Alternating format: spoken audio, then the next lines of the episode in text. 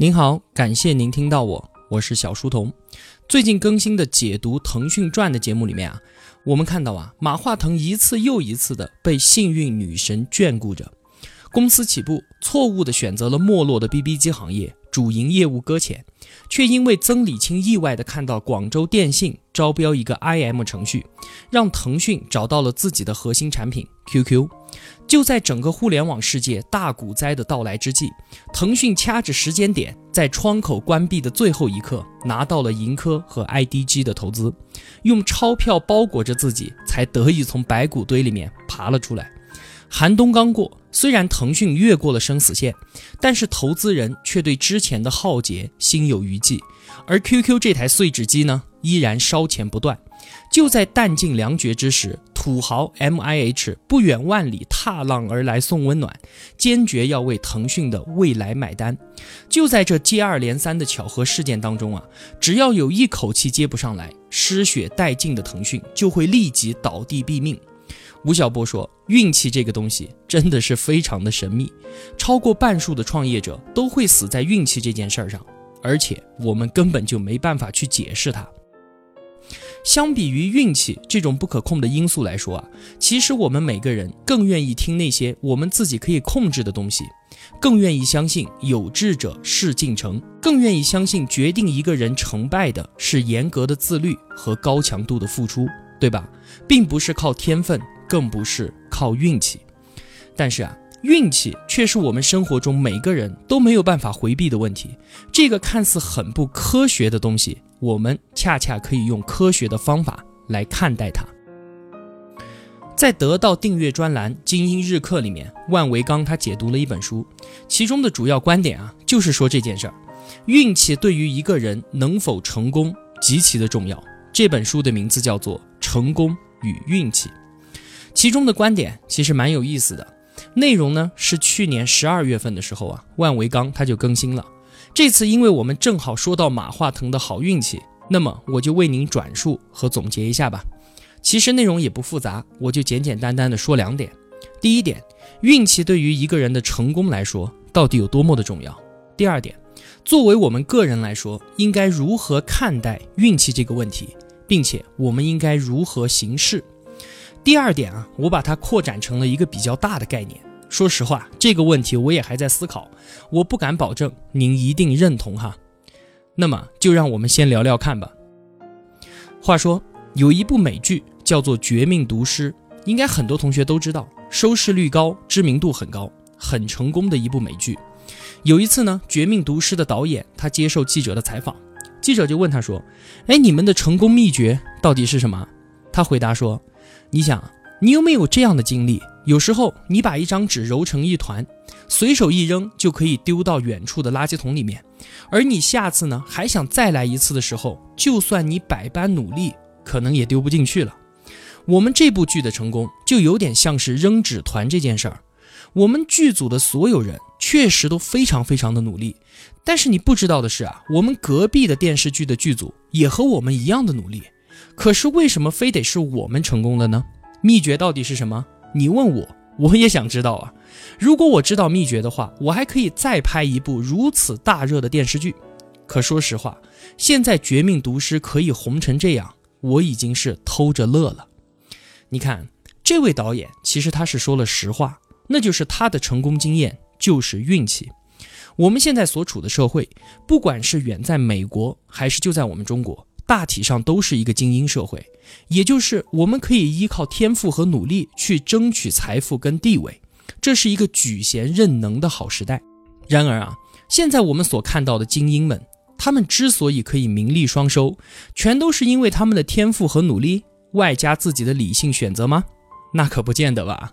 万维刚说啊，他们的成功很大程度上面是因为运气。《成功与运气》这本书里面啊，列举了很多的例子。万维刚呢，他总结了个人运气的三大特点，我们来说说看。首先，第一个，运气是可以不断放大的。假设现在有两个人，阿猫和阿狗，他们的天赋、努力程度和见识水平完全一毛一样，但是阿猫的运气呢，比阿狗好那么一点点，一点点是多少？大约百分之五吧。那么请问，假以时日，阿猫的个人收入会比阿狗高多少呢？也是百分之五吗？并不是，答案至少是百分之五百。因为我们的人类社会啊，它是一个非线性的复杂系统，这就意味着初始条件好那么一点点，最终的结果并非只是等比例的增加那么一点点而已，而是会放大很多很多倍。比如说，一对非常优秀的双胞胎姐妹，就在高考的那一天，妹妹发挥正常，而姐姐呢，不巧来例假了，发挥失常。二十年之后，也许妹妹就能得到一个诺贝尔化学奖，而姐姐则是某个化工厂的工人。面对高考这样的机会啊，失去一次，也许可以复读一年，明年重来。可是，在我们的人生当中，很多宝贵的机会，甚至能有一次，就已经是阿弥陀佛十分的幸运了。错过这一次之后，你就会走上完全不同的人生轨迹，对不对？特别是在人生的早期，好运气就是有很大很大的放大效应。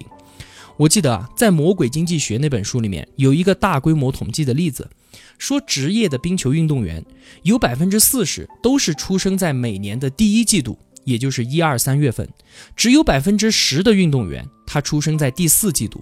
为什么？因为他们小时候啊参加少年冰球队选材的时候是按照年龄分组的。而出生在每年第一季度的孩子，在同龄段就有整整一年的身体优势，他们被选中的机会就会更大。冰球它是一月一号划线的，而我们上学也是一样，只不过划线的时间点变成九月一号，对不对？那么如果是夏天出生的孩子，他就是班上年龄最小的孩子，就已经吃亏了，因为年龄大的小孩从小就会被潜移默化地培养一种东西，叫做领导力。这就是为什么公司的 CEO 出生在六月和七月的人比较少的原因。这就是第一点，运气是可以被不断的放大的。第二点，运气是可以叠加的。这个我们在马化腾身上已经看到了，对吧？而比马化腾运气还要好的人真的是多了去了。比方说比尔盖茨，他也是一连串的好运气。首先，比尔盖茨出生在一九五五年。如果他再早生几年，或者是晚生几年的话，他的青年时代就错过了个人电脑的第一波浪潮。其次，比尔盖茨的家境很好，更好的是他所上的那一所私立高中。那所学校啊，是当时全美国唯一一个能够给学生提供马上就能看得到运算结果的计算机终端的中学。那个时候啊，绝大多数的大学都没有这个条件。这个及时反馈机制就让少年的比尔盖茨刻意练习出了优秀的编程技术。再有，比尔盖茨从哈佛退学创业的时候，正好又赶上了 IBM 需要个人电脑的操作系统。本来呢，IBM 已经计划好了找一家公司购买，可是却意外的跟这家公司没有谈成，这才轮到了比尔盖茨。最后，比尔盖茨的公司去收购一个操作系统 QDOS，而对方的负责人却不懂行。五万块钱就卖给他了，便宜的要死，这才有了后来他的第一桶金 MS DOS。上述的这一连串的事件啊，只要有一件事情不成立，就成就不了今天的世界首富。这个概率啊，就相当于连抛二十次硬币全是正面，这概率实在是太小太小了。确实，如果是具体到某一个人的身上，基本上是不可能发生的。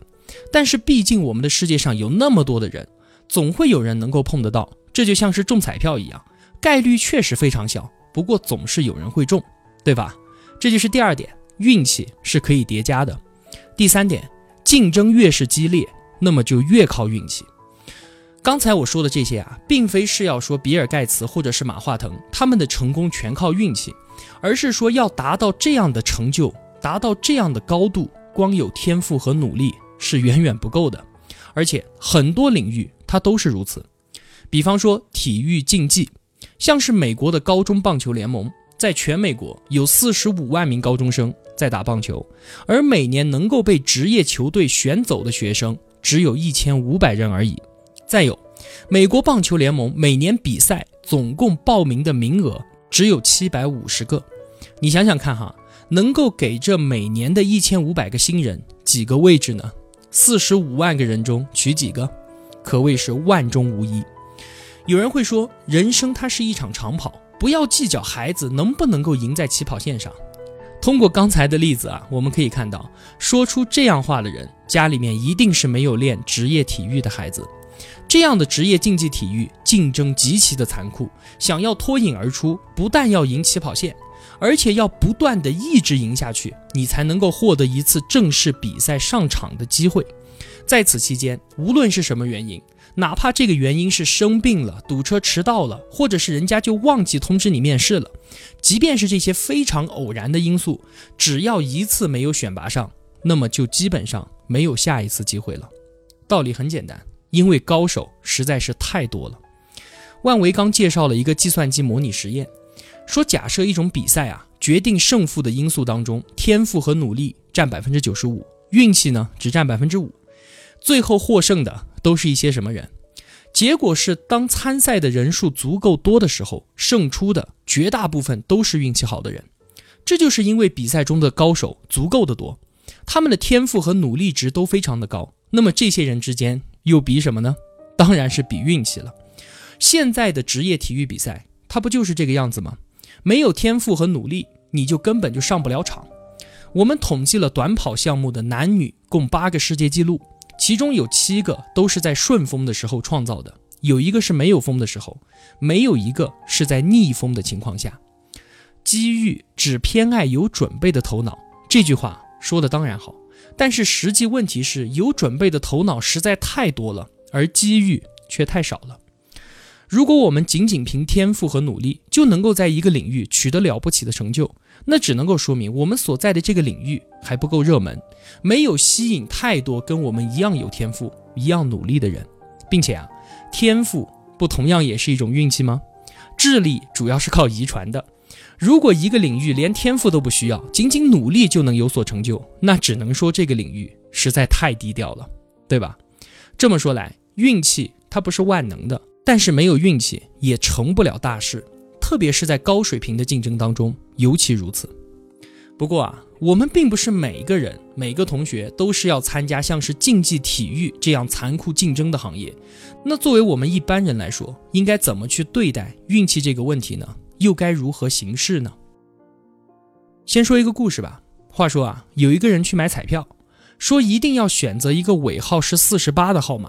可是当时的技术呢比较落后，不能够电脑选号、现场打印。他就只能在现有的彩票里面翻找，那好不容易找到了一张尾号四十八的，结果就中了大奖。后来有人就问他说：“你有什么秘诀吗？”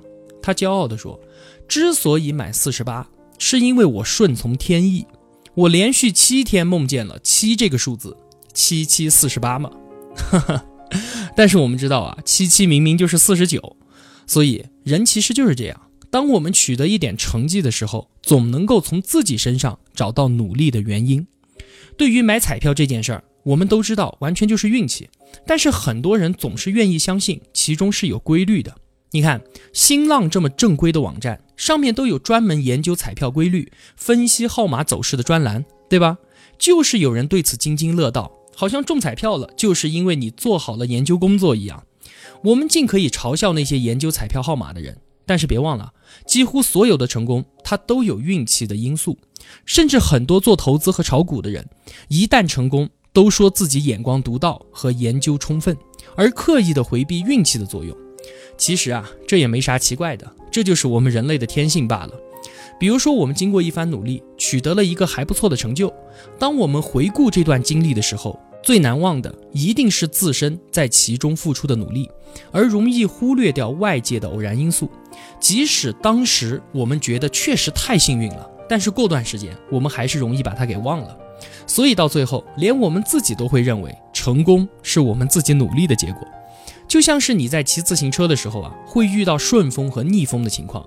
如果你是逆风骑车，会感觉到很累。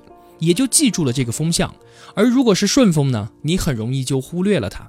所以人们特别容易记住逆风前行时的努力付出，而忘记了顺风时的幸运。我们这样的天性能给我们自己带来什么好处呢？恰恰是可以让我们选择去努力。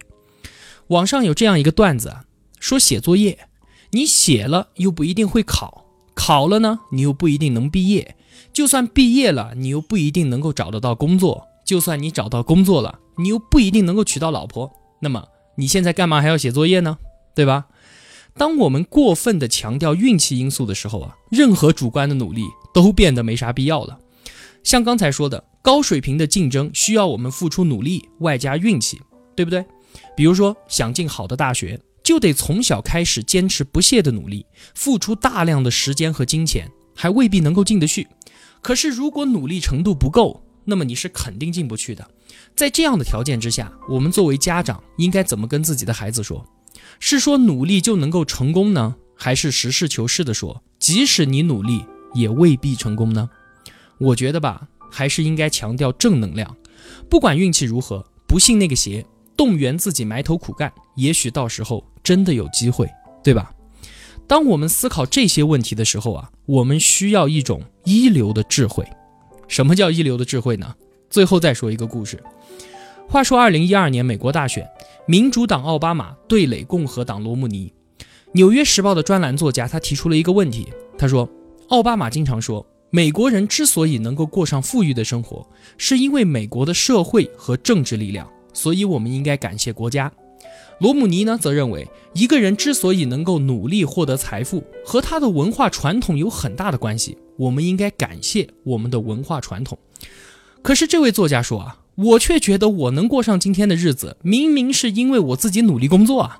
那么，我们所获得的成就当中，到底有多少应该归结于自身的努力，而又有多少归因于外界环境的影响呢？成功与运气的作者给出了非常漂亮的答案。他说：“怎么看待这个问题，其实取决于你是往前看还是往后看。如果我们要计划将来，我们就应该相信未来尽在自己的掌握之中，只要付出就能够有所回报，哪怕这只是一个幻觉，也应该去相信它。因为只有当我们相信它的时候，我们才有可能全力以赴。”而当我们已经取得了一些成就，回顾过往的时候呢，就应该意识到自己所得到的已经超出了我们应得的，我们应该为此感到庆幸。所以啊，当您作为一个野心勃勃的执行者的时候，你可以认为你自己配得上你取得的每一个成就，但是作为世界上一个普通的个人的时候，你应该知道，这完全就是胡说八道。没有外界环境的支持，你永远无法取得今天的成就。从不同的角度去看待同一个问题，你会得出不同的结论，而且这些结论其实它都是正确的。这也就印证了那句话，这也是我今天最想说的一句话：检验一流智慧的标准，就是看你能不能够在头脑中同时存在两种相反的想法，还能够维持正常行事的能力。钱钟书老先生也有过类似的观点，他说啊，自相矛盾是智慧的代价。这是人生对于人生观开的玩笑。作为我们普通人，应该怎样看待运气这个问题呢？答案就在于我们能不能够调用这个一流的智慧。我们一般啊，总是喜欢把有智慧的人想象成为那种价值观清晰、逻辑一致的人，而实际上呢，高手的境界恰恰是混沌的，而不是清晰的；是随机应变的，而不是条条框框的。像是投资理财的高手，绝对不会是一味的谨慎，或者是一味的大胆。他最有价值的判断，极有可能是在电光火石的一瞬间做出来的，甚至是和他平时主张的逻辑都完全相反。这才是高手。所以很多人都说，成长是为了懂得更多的道理。这句话应该改一改，改成成长是为了让自己的精神世界去容纳更多相反的观点。而且知道自己在什么时候使用那些不同的道理。那么，我们稍微总结一下吧。一个人的成功，运气发挥着不可忽视的作用。运气不仅可以被放大、累加，而且竞争越是激烈，那么运气就越是重要。说到这里啊，我越来越理解吴伯凡说的那句话：所谓的战略，不过是事后总结出来的好运气而已；而所谓的勇气，不过是当时情况下的不得不罢了。作为我们普通人来讲，应该正视运气这个问题，既不能回避它，也不能完全的依靠于它。我还是坚信啊，努力了才有可能有机会，而不努力呢，绝对没戏。当我们总结过往的时候，不要忽略运气的存在；而当我们面向未来的时候，依然要全力以赴。成长就是把我们自己不断的塑造成一个矛盾体的过程，自相矛盾是智慧的代价，当我们面对两个对立观点的时候，不用忙着选择站边支持，为了与对面的支持者争出高下而搞得面红耳赤，没必要。这会使得我们本能的去寻找各种论据来支持自己站边的观点，这就意味着堵住了我们看到另外一种价值的可能性，给自己的成长设置了一个没必要的障碍。所以啊，不要纠结于自己是不是处于矛盾的状态。矛盾它本身就是一种常态，请用开放的态度给自己更多重新思考的机会。检验一流智慧的标准，就是看你能不能够在头脑中同时存在两种相反的想法，还能维持正常的行事能力。人都是由两部分构成的，一个是乱七八糟的想法，一个是事到临头的选择，而后者才一步一步地构成了我们现在的自己。就在我们把自己投向未来之前，我们其实什么都不是。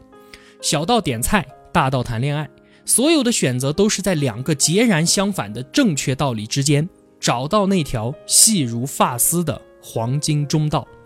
所以啊，从这个意义上来看，提升我们自己的认知能力和选择能力，才是我们过好这一生的最大保障。好了，今天就说这些吧，希望对您有帮助。几块钱的打赏对您来说无足轻重，但是对于我个人而言却是极其的重要。陪伴是最长情的告白，相守则是最温暖的承诺。一个人能够走多远，取决于和谁同行。如果我有帮助到您，那么也希望您愿意动动手指帮助下我吧。感谢感谢，我是小书童，我在云南昆明向您问好，祝您身体健康，生活愉快。